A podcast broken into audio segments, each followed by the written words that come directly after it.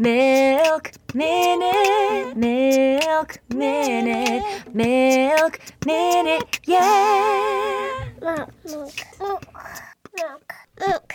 This is Maureen Farrell, and Heather O'Neill. and this is the Milk Minute, We're midwives and lactation professionals, bringing you the most up to date evidence for all things lactation, so you can feel more confident about feeding your baby, body positivity, relationships. and mental health. Plus, we laugh a little or a lot along the way. So join us for another episode. Hey, everybody, surprise! We're here midweek with a special bonus episode of the Milk Minute podcast. Um, turns out we ran out of time in our History of WIC episode to include some testimonials from our listeners about their experiences using the WIC program. So here you go.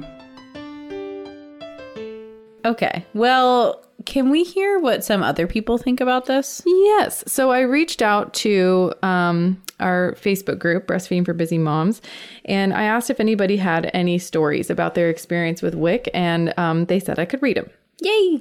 So the first one I want to read is from a dear friend of mine named Lindsay Elliott. She had triplets recently.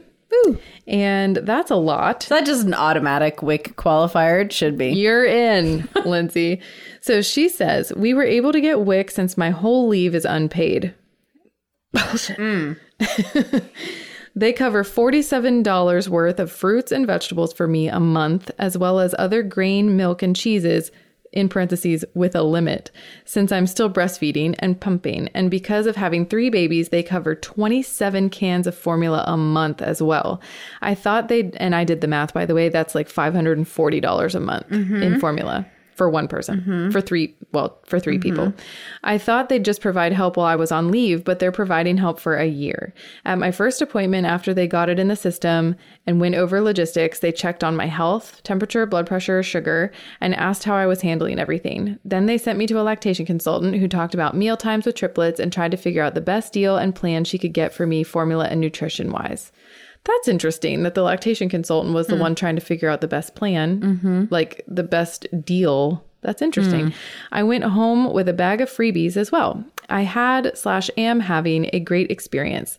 We fly through formula and it's saving us so much money a month.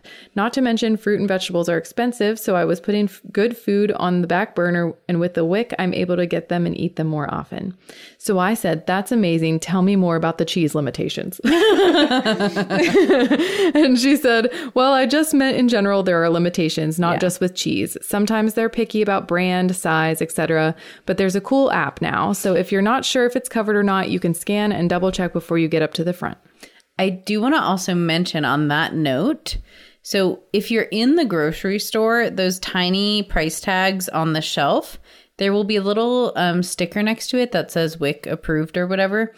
Um, if you are looking and you are not a WIC recipient, and it looks like they're almost out of the thing that is approved by WIC, please do not buy it and buy something else. Hmm.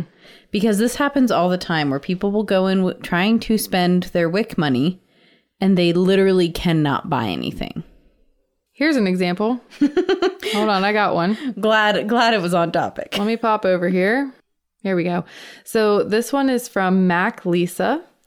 She says, Hello, Milky Mama. Hello. She says, I'm a mom of four, 14, 12, 1, and a newborn. I am now on WIC with my youngest, who is almost four months now. I had a traumatic AF birth and just could not produce enough milk for my baby. What I say was my second trauma. Yeah, that's very traumatic when you can't provide milk. That's interesting. Mm-hmm. A second trauma. I've never thought about it that way. I so wanted to nurse. She is my very last baby, and it's been emotional. WIC has come a long way since I used it 14 years ago as well. They now use a debit card instead of paper checks. Mm, That's handy. Thank God. They also now provide fresh produce, which is wonderful for a lot of families, I'm sure. And the cost of formula is horrendous. Fact. If you can even find what you need stocked in stores. But there's a good bit of hoops to jump through. They want doctor records and a ton of income info, and it can be very frustrating. You have to recert every other month. We have never been able to find the bread in our local stores, like never ever, because apparently every bread company makes their loaves much larger than WIC will pay for 16 ounce loaf of bread. I challenge you to find one in your local store. Oh, and it must be whole grain. I get that they want healthy foods, but come on. Allow substitutions for the damn bread. Right. Food is like any food is better than no food. Right. Well, she does say, needless to say, I'm not sure how I would be able to afford the formula she needs without WIC, so I jump through the hoops and do what's needed. I'm a single mother and it's all on me to figure it out. I'm somewhat educated and think I'm pretty smart, and it's not easy. I know there's a lot of people who just can't get the things done they ask. So, assuming there's a lot of people slash babies that just can't use the resources available because it's not easy. It is not. And um, Um, she says, I'm in Pennsylvania. Don't think that matters. Thanks. Yeah, I mean, she makes a really good point that basically accessing any social service, whether it's WIC, food stamps, disability services, it sometimes is impossible. I Yeah. mean, it is ridiculous. Well, you're lobbing it up for me here because that goes right in line with the next one. So this one is Dora Baker. Um, she's in Ohio, and she says, I was on WIC with the middle child, and with this one, I refused to. I only work part time and would qualify, but they make you feel bad for asking for help. They ask me why I don't make more, and I'm assuming she means money. I try, but I can't get the hours my store is willing to give me. I felt like a number, rush and pushed out the door. I would rather go without and make sure my baby has what they need than ever ask for help from them again. I'm sure it's not the same at every office or state. Yeah. Seriously, like I said before, conditional help sometimes is not better than no help.